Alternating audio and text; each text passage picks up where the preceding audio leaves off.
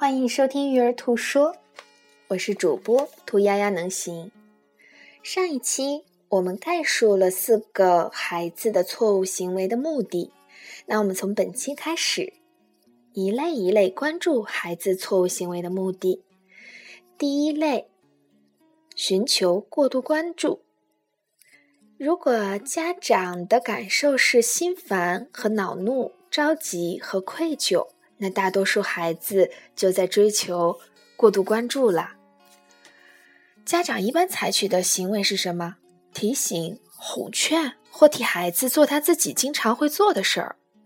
但是孩子经常的反应是什么？暂停一会儿，但很快又回到老样子了，或者换成另一种打扰人的行为。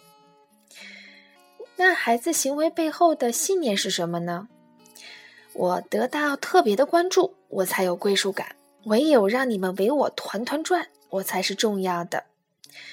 那么，这面管教鼓励家长正确的回应，包括什么呢？包括通过让孩子参与一个有用的任务，转移孩子的行为。如，你能帮我拿一下？第二个方法是我爱我爱你，但是，比如说我在乎你。但是我等会儿才能花时间陪你，请你耐心等待。第三个建议是安排特殊的时光，就只有妈妈和宝宝在晚上八点到八点半的时候，让孩子感觉到这半个小时爸爸妈妈格外的专属时间。第四个是建立日常惯例，比如。妈妈、爸爸什么时候工作？什么时候打电话？什么时候陪不了你？要跟孩子一起来制定家庭的这种日常管理表，花时间来训练。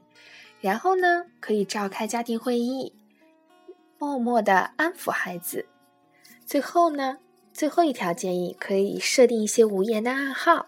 当孩子下次再打扰你时，你们用约定好的暗号。来提醒孩子，过一会儿你的专属时间就到了。感谢你的收听。